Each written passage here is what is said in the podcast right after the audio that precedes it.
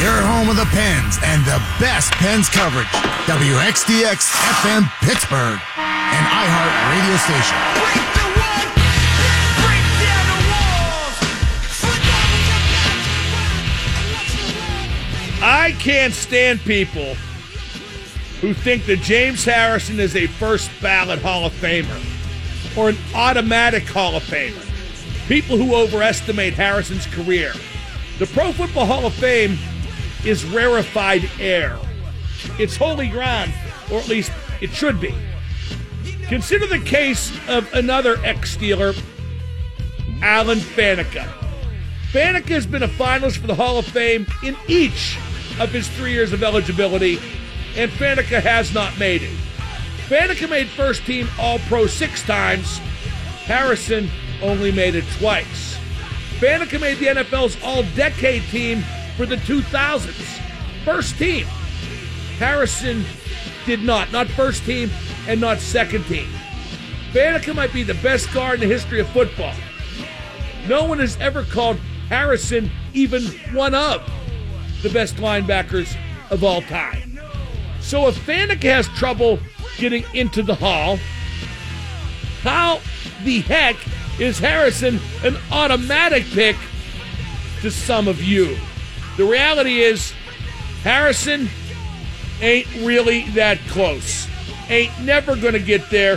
He's not only not plumb, he's not even pert near. So, hey, all you James Harrison marks and suckers, he's not going to make the Pro Football Hall of Fame. But you know what you get to make? You just made the list.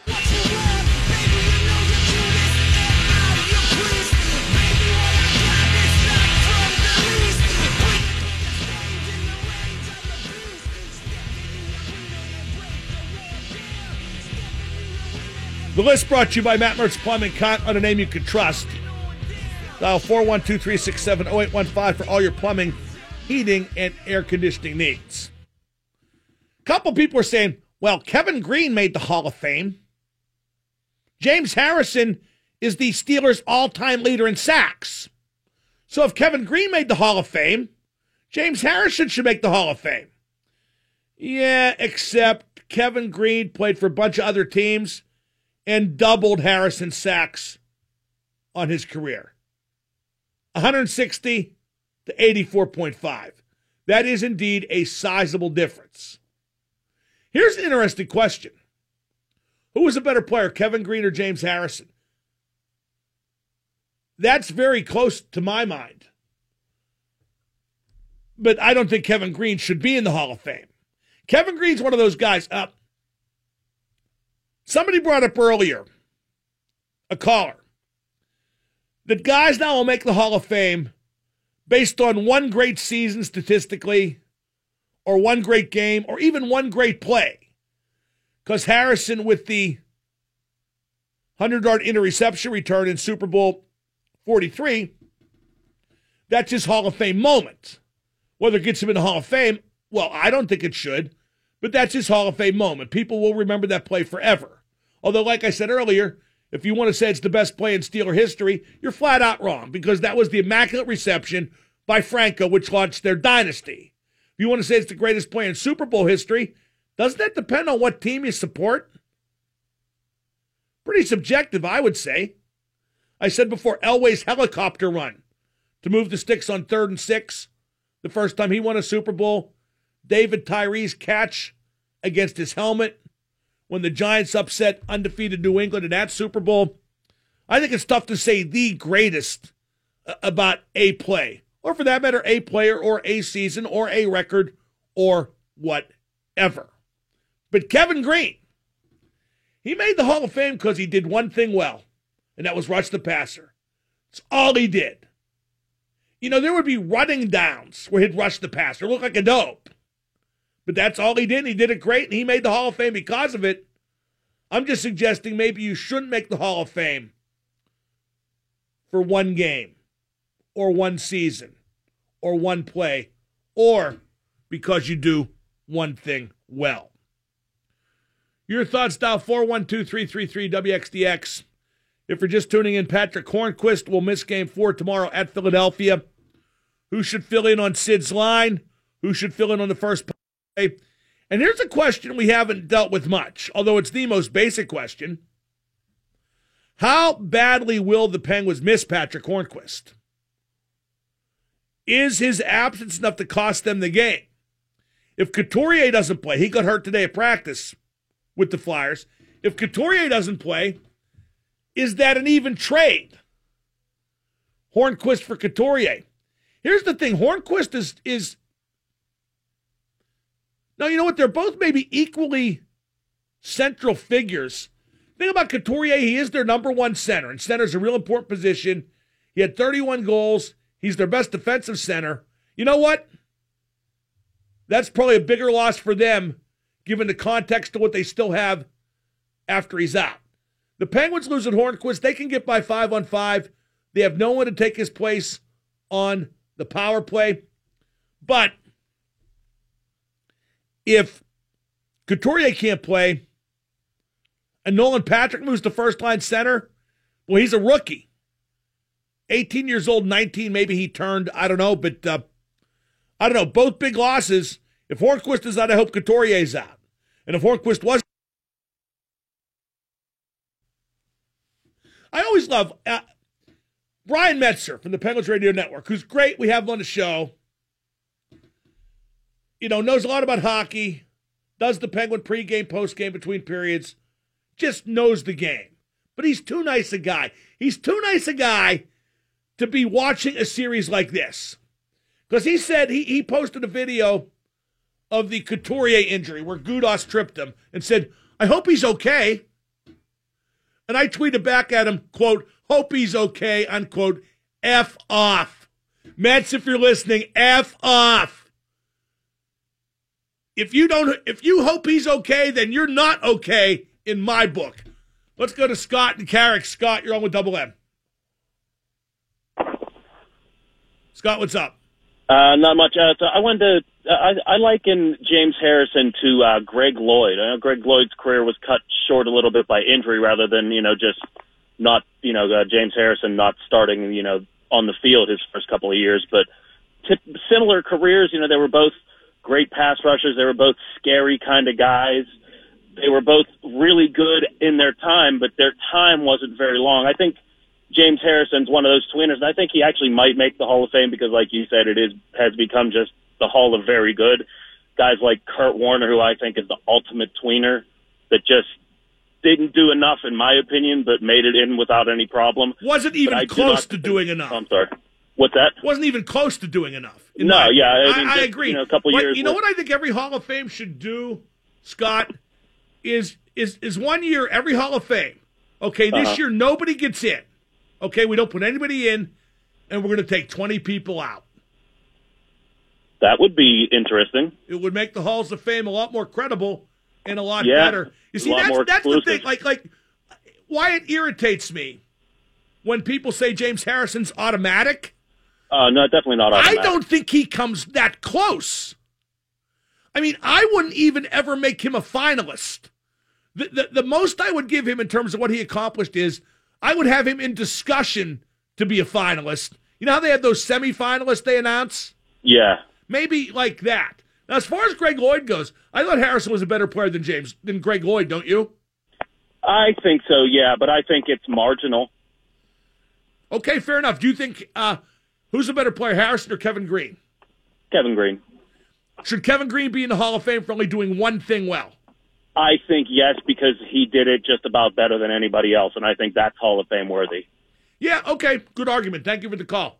Let's go to Rick in Beaver County. Rick, Hey, You're Mark, Double well, M. What's time up? call, long time listener. I have a question for you. how exciting.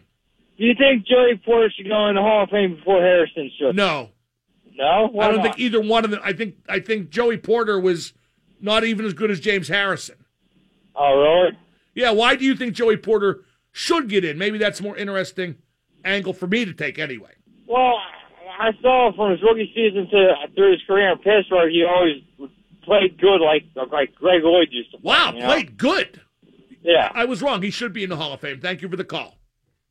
If he played good, he's a Hall of Famer. We got Phil Bourque at the bottom of the hour. But let's turn the talk back to the Penguins. How bad will they miss Phil Hornqvist? And lineup wise on the first line, Sid's line, and on the power play, how would you replace him? And also go to uh, my webpage, the Mark Madden page, WXDX.com, and check out the video of Ric Flair on the Jumbotron at the New Jersey game last night and the fan at New Jersey doing a sing along with the Nate, saying every word he says as he says it. Woo! 1059. This is Phil Kessel of the Pittsburgh Penguins. You're listening to Mark Madden, the best hockey talk on 1059 The X. Double M on the X, 412 333 9939. We got Phil Bourque in just a few minutes. Let's try to jam in a few calls. This is going to be a short segment. So dial now, 412 333 WXDX. Don't forget, I'm at Cioppino Restaurant Cigar Bar in the Strip District tomorrow night to watch the Penguin game. It's the Penguins viewing party. So stop on by, have yourself a Super Genius burger. And we're giving away tickets to game five of the series between the Penguins and Flyers, which will take place right here in Pittsburgh at PPG Paints Arena. Let's go to Robbie in Bethel Park. Robbie, you're on with Double M. Going. What's going on? Hey, I was just curious. Do you think we should uh, switch up our style of play a bit now that Hornqvist's going to be out? No, why? How could you do that? I don't know. I was calling you for your opinion. Well, how? Give me an example. How would you switch up the style of play uh, after Maybe- 82 maybe- regular season games and after three playoff games? What What are you suggesting specifically? Uh, I'm not really suggesting anything. I just wanted to hear your opinion. Terrific call. Thank you. No, I don't think they should switch their style of play after having won the last two Stanley Cups and getting 100 points this season and winning two out of the first three playoff games. I think the style they've somehow stumbled upon seems to be working pretty well.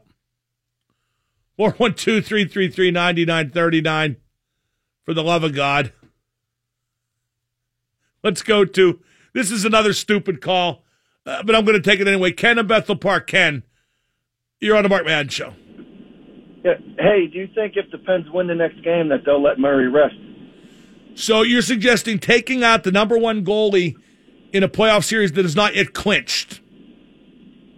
Well, I just didn't, uh, you know, to help protect them from injury down the line. No, they won't do that. No team would do that.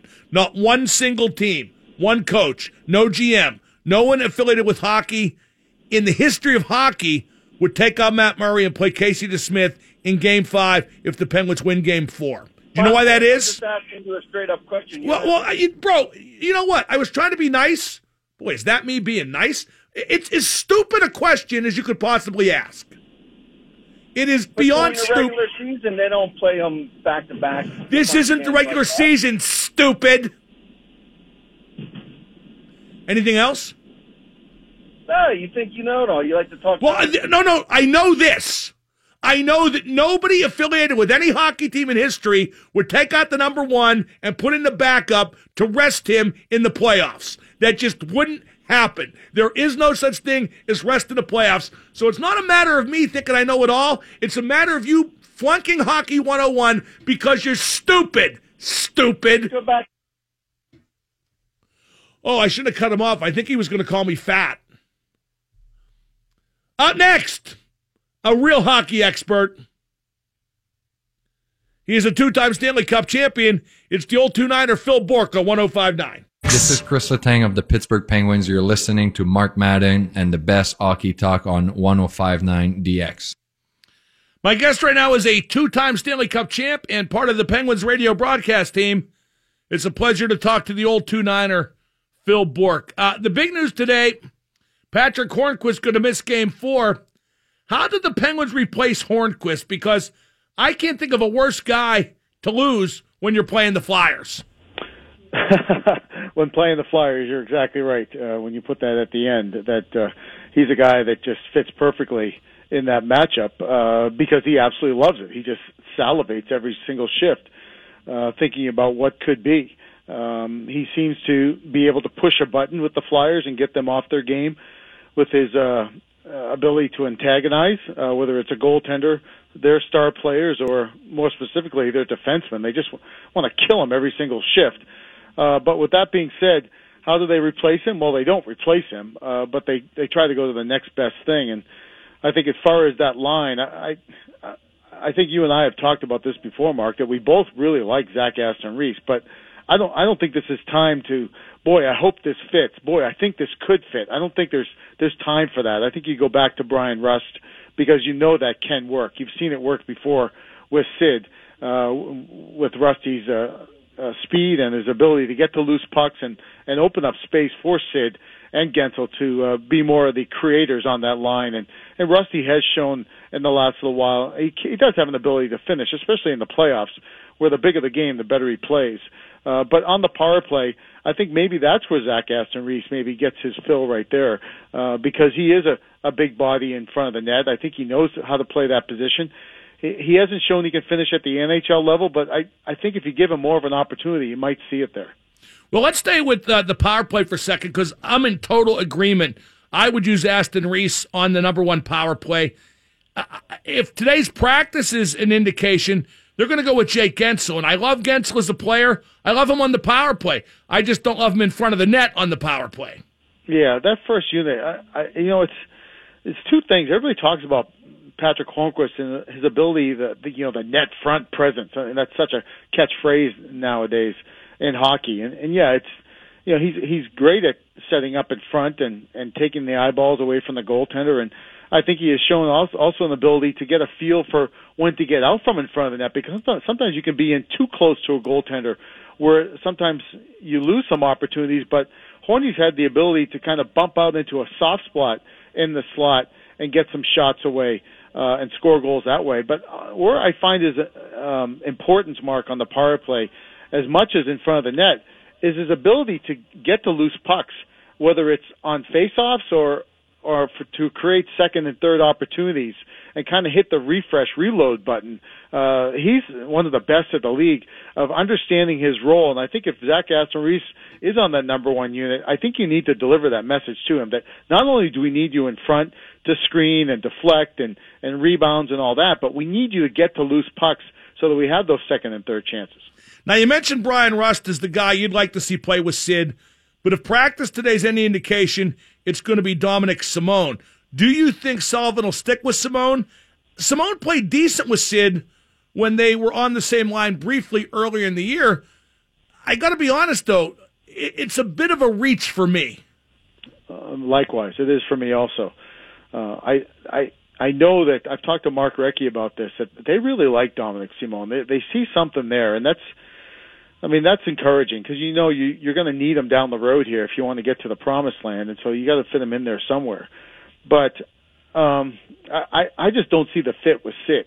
And again, I, I just don't think we're in the position to kind of cross your fingers and go, boy, I, I kind of see it there. I hope it's there. I, I don't know where his. And the thing with Sully, as you know, Mark, whatever line starts the game doesn't mean that's the same line that's going to finish the game. Yeah, absolutely. And to stay with that, I've rarely seen a coach with Mike Sullivan's acumen for knowing exactly when to pull the trigger on switching lines during a game and what that switch should be. Do you enjoy it as much as I do? Yeah, it just every time he does it, I'm like, okay, that that that makes sense to me. And very rarely do I disagree. Whereas, not to name names, but with past coaches, there'd be times a switch should be made either too early or too late, it'd be the wrong switch, and I'd be like, ah, no, not that. No, and you know, Mike and I talk up in the booth during uh, broadcast timeouts. We're like, boy, that's he just has a feel. He just has this this feel for his players and who's going, who's not going. It seems seamless with the players when he flips the lines around and and when you're up there watching you can you get a feel for it also you're like okay i see what sully sees now that this guy's not going but this guy is going and he doesn't hesitate he he he's loyal, but not loyal to a fault with his players. And I think they respect him enough where they understand wh- where he's coming from. Uh, and it's not always a verbal message. Sometimes it's you know you're just not pl- missing a shift or you're missing uh, a couple shifts, and that's enough of a message for these guys. But also when you get moved from the Sid line uh, or moved from the say Sheahan line up to the Sid line, it's it's a it's a nonverbal vote of confidence, which I think the whole bench understands. We're talking to Phil Bourque, the old two niner. He's brought to you by Coors Light and by Armstrong. One wire, infinite possibilities. Uh, how big was Matt Murray in the first 10 minutes in game three Sunday, Borky? After that, it was mostly Sid and the team took over in general. But Matt Murray, boy, he really gave the Penguins a chance in that game, didn't he? Mark, the feeling in the arena in Philadelphia the other night in that first five or eight minutes or ten minutes, whatever it was, when they had all that pressure and all those chances, and then when Sid scored, it was unbelievable the way that the texture of that arena changed. When they were ready to blow the roof off the building, and Murray makes the saves, and then Sid scores the goal. Of all guys, it's one thing to go up one nothing, right? It's one thing to go up one nothing in a playoff game in that building against that team. But when it's that guy that scores the goal after those saves by Matt Murray, man, you have no idea the grin that I had, like the butcher's dog. Murray is nine and one in playoff games after a loss. How's he do that, Borky? What enables Murray to be so resilient when the team needs it most? Mental toughness, uh, in control of his emotions, uh, is able to dial in a, a certain focus, uh, take his whatever it is, his frustrations or whatever um, energy that maybe worked against him in the in the game before. He's able to turn it 180 degrees. It's remarkable. It really is, and you can just see it in his body language. And I can only imagine sitting on the bench watching your goaltender kind of dial in like that. It's it's a wave of confidence that goes throughout the bench. It goes right into the locker room. Um, he- he's a special goaltender. To be six foot four and to have these gangly legs and these gangly arms, to to be such a a professional, um, not only in the mental part of the goaltending, uh, but also in the uh, in the technique and, and the way that he's able to just dial in and, and make the big saves. And at times he makes you know the flurry like athletic saves. You know that you go, whoa, where did that baby come from? You know because he seems so composed for most times as a goaltender, but he also has this ability to kind of go outside of his comfort zone and use those long arms and long legs to make ridiculous saves. Now you mentioned Sid before, and Sid said to me once about the Flyers, uh, "You hate them a lot more than I do." I, I disagree. Every time he plays the Flyers, he shows uh, his contempt for them. He's won two of the games in this series, not by himself, but he's been a primary contributor. And Sid really feeds off that atmosphere in Philadelphia, in particular, doesn't he? Well, before I put my head on the pillow tonight, I'm going to drop to my knees next to my bed. I'm going to say a little prayer and just pray that the Flyer faithful boo Sid tomorrow. And I hope they put his face in the urinal and the whole thing and have a good old chuckle, you know, like you're a bunch of frat boys, uh, you know, 12 year or 18 year old frat boys, you know, think that's real funny. Stay classy, Philly, as I always say. And if you think you think you hate Philly, Mark, guess what? I hate Philly more than you do because I lived it. I lived it, man. I watched Bobby Clarke have snot bubbles coming out of his nose when the score was nine to one because he wanted to make it ten. I lived through that. So every time the Pittsburgh Penguins beat the Philadelphia Flyers, you have no idea how satisfying it is for me. And to watch Sid, uh, what he's doing in this series, uh, you know, he has this quiet confidence. He has this quiet kind of burn inside his belly. He won't say it verbally. He'll never say it in the interview. In fact, he might not even say it uh, away from a camera or a microphone. But you know, deep down inside, that he loves beating the Flyers as much as you and I love watching the Penguins beat them. Where does the series go from here, Borky? Uh, it's been a roller coaster so far. I really thought the Penguins established control in Game Three, but the Hornqvist injury it, it throws me for a loop just a little bit. Now the Flyers, and we'll talk about this in a moment, might not have Couturier as well. But where's this series go now? Before I answer that, let me let me just say something to your listeners and to any other members of the media that might be listening.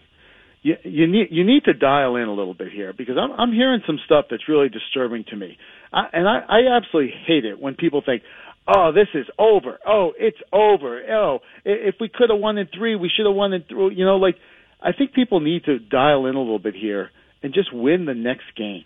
It's all about winning four games. Who cares if it's five games, if it's six games, or it's seven games? You just try to win four games. That's all that matters. And don't get ahead of yourself. Don't start looking ahead to anything past the Flyers tomorrow night. And I think as a as a Penguin Nation, we kind of need to stay in that bubble. But where does this series go? I, I think the Penguins are, are just they're tasting it, and and this is the way the the playoffs go. Whether it's as a fan, whether it's somebody who worked for the Penguins, or whether you're a player, that it's it's kind of this this slow roll of momentum and, and slow belief that you get internally that you win a game, you win two games, you try to win one series, and when you win, once you win that first series, you really get that belief factor. It starts to build. Like, wow, we could we could do something special here. But you got to stay within yourself because once you start getting outside that and you start to wander a little bit about letting that what if monster creep inside, that's when you get yourself in trouble. And so where the series goes, it goes to tomorrow night, and it should stay with tomorrow night and win game number, the, get win number three. Did you see the play where Gudas took out Couturier accidentally in practice? What was your take on it? Definitely clumsy. And how much will it hurt the Flyers if Couturier isn't available? Huge, huge. Because when you think, as much as it would, it's going to hurt the Penguins to not have Patrick Hornqvist, it doesn't take away from their foundation, their strength, which is down the middle of the ice. But the, for the Flyers, they don't have that strength down the middle, and they really count on Couturier. The the minutes that he's playing, Mark, are he's well north of 25, which is crazy, absolutely crazy. So it goes to show you how much they depend on him. Down, they don't have another player that's anything anything like him. Well, and, and it's worth noting, Borky, too, that Couturier's out there against Sid an awful lot. Exactly, Mark. So they don't have anybody that can play. You can say the Penguins don't have another Patrick Hornqvist. They don't have anything close to match up with a Sid or a Gino down the middle of the ice. And you're right, 19 year old Nolan Patrick is going to have his hands full if he's going to play over 25 minutes to try to match up. But where, you know, I don't know where they go if if they don't have. And I did see the video at first. When I first saw the video, I thought Gudas did it on purpose. I'm like, did he throw a hip check out there because it seemed like there was some movement there. It And looked right, like it was avoidable for sure. whatever. And like, I don't know, maybe he's just in the habit of doing stuff because he's such a dirty player. and just the yeah the the way he went down um it it it didn't look good it didn't look li- like he was just uh shocked or surprised or just ticked off even though he was all that it seemed like there was some legitimate big time pain that kind of pain that scares you and uh gets that adrenaline rushing because I saw as soon as he went down he whipped his stick against the boards like oh man I can't believe my own guy hit me and I can't believe I'm feeling this kind of pain before a playoff game And finally, Borky, I'm sure you'll be watching the Capitals and Blue Jackets tonight. Where's that series going to go? Washington and Columbus? Because I thought it would be close, and certainly two overtime games is as close as it gets. But Columbus won both of them, and it seems like Washington, emotionally and mentally, has been on the brink since the puck was dropped. a bit of a train wreck there. And what I can't believe is that of all guys, of all guys, Alexander Ovechkin comes out and guarantees they're going to win both games in Columbus and that they're going to go back to Washington 2-2. Why, why would that guy, with the history that he has, even open your mouth? I mean, if you want to internalize that and tell it to your teammates inside the room, that's fine. But don't come out to the media when the, you have that kind of history and the way you lost both games at home in overtime. Uh, I'm going to be glued to the set. I can't wait for that game, and uh, this will be the only time you'll ever hear me cheer for the Columbus Blue Jackets to win a hockey game. Borky, great stuff. We will see you at the rink Friday and enjoy the game tomorrow night. All right, sounds good, Double M. I enjoyed it like always, and this was good hockey talk. That's Phil Bourque, the old two niner. He's brought to you by Armstrong, One Wire, Infinite Possibilities, and by Coors Light. Enjoy $3 Coors Light drafts during all Pens playoff games at Leo's Sports page at the Quality Inn in New Kensington. Boy, that's quite a long, long read there for a sponsorship, but we love what we do with Coors Light. And I like to drink Coors Light too. Maybe you'll see me at Leo's, but not tomorrow night because I'll be at Cioppino's. Time now to ask Mark anything anything, anything. 412 333 WXDX. This is Chris Letang of the Pittsburgh Penguins. You're listening to Mark Madden and the best hockey talk on 1059 DX. Time now to ask Mark anything. Dial 412 333 WXDX. It's brought to you by Cioppino Restaurant and Cigar Bar, which is in the strip. Let me remind you, I'll be hosting a viewing party tomorrow night at Cioppino. So join me at Cioppino tomorrow night in the strip for game four of Penguins Flyers. Let's go to Kenny in Turtle Creek. Kenny, ask Mark anything. How are you, sir? Good. I know this is unthinkable, and I know that he's a right wing, but how about bringing up Phil Kessel to play with Crosby? Now, has it struck you that if they were ever going to do that, they would have tried it more than, like, say, for a shift or two in the three plus years that Phil's been here? Um, no, not really. Okay, But, uh, I, I can see it. A lot hasn't occurred to you, I imagine. And they have Phil with Gino right now. So why would you disrupt that? Well, Kessel needs to get going. I think. No, no, he I really doesn't. He played an excellent game uh, in Game Three. Had had at least one assist I remember on the Brassard goal, which was a brilliant little five foot pass that really opened up Brassard's shooting angle. And in terms of getting going, he finished the season with a career high in points. So when you say he needs to get going, what exactly do you mean? Well, as usual, you're right, and I'm wrong. I am. Goodbye. Let's go to Jeff in the car. Jeff, ask Mark anything. If there was a movie based on your life, what would the name of the movie be, and who would play you? All the good fat actors are dead. John Candy, Chris Farley. I wouldn't. Is Louie Anderson dead? If so, I don't want him to play me necessarily. Uh, who would, who do you think should play me? Oh gosh, I don't know. Another real Uh, fat comedian died recently too. I forget his name, but Um. Oh yeah, Ralphie May. Yeah, so he's out. Oh, maybe Billy Gardell. There you go.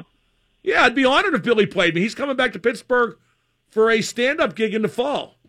I should be on my deathbed by then. We can negotiate uh, Billy playing me in the memorial to my life. What do you think the movie should be called? Hmm. I think it should be called "I'm surprised he lived this long. Let's go to Jordan in the car. Jordan. Ask Mark anything. Uh, what are your top three flavors at Big Shot Bob's besides Big Sexy, of course? Well, that's the only flavor that matters because it's named after me. It's high tech buffalo parm. What don't you understand? High octane. So that's all you go with? No, I like Steel City, which is also buffalo parm with a couple different things. I have a second flavor, Save Us 166, also buffalo parm with a couple still different things. And I like the uh, Talk of Beaver Falls as well. Got it. I'll try those next time. Thanks. Please do. And please feel free to ask that question on every single episode of Ask Mark Anything, which is why this segment makes me want to puncture my septum with a drill bit. Let's go to Rob in Meadville. Rob, ask Mark anything. Hey, when in Conneaut Lake, do you prefer the Mariner or Silver Shores restaurant? I don't even know where the Mariner is. Where's the Mariner? Oh, it's on the east side on um, uh, Route 18. Is that the one that used to be the building for a miniature golf course? Yes, and it's right by the, uh, the Sportsman's Club. I've never been to the Mariner. Is it good? Uh, it's fabulous. Uh, they have wonderful steaks there. So I was wondering if you've tried it and if it compares to. I, I will next time, although I'm always going to go to Silver Shores because it's right on the lake. Absolutely. Thank you for the call. See, a new place to go in Conneaut Lake.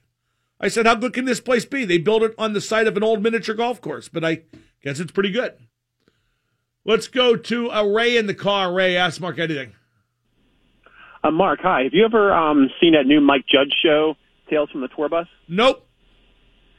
Uh, it's very funny. It's old school country guys. Every Yeah, goodbye. episode- Let's go to uh, Maverick in Indianapolis or Annapolis or some Polis, maybe Greg Polis, the late Penguins player. Maverick, what do you want? Hey, Big Sexy, how you doing? What up, man? Hey, uh, just looking at these playoffs, I'm looking at the teams, and we got eight teams that have helped the Pens win the past two Stanley Cups. Uh, six, the um, What do you mean two. eight that have helped them win? I don't understand that. eight, uh, eight teams that have players rostered that have been part of the past two Stanley Cups. Okay. the Pens have. Okay. So what's your point? Do you think any of those teams are going to win? And if so, which one has the best chance? Nashville's the best team in hockey right now. Period. That it? Um, we done? Good. Thank you for the call. Nashville right now is my bet to win the cup. I said that before the playoffs started.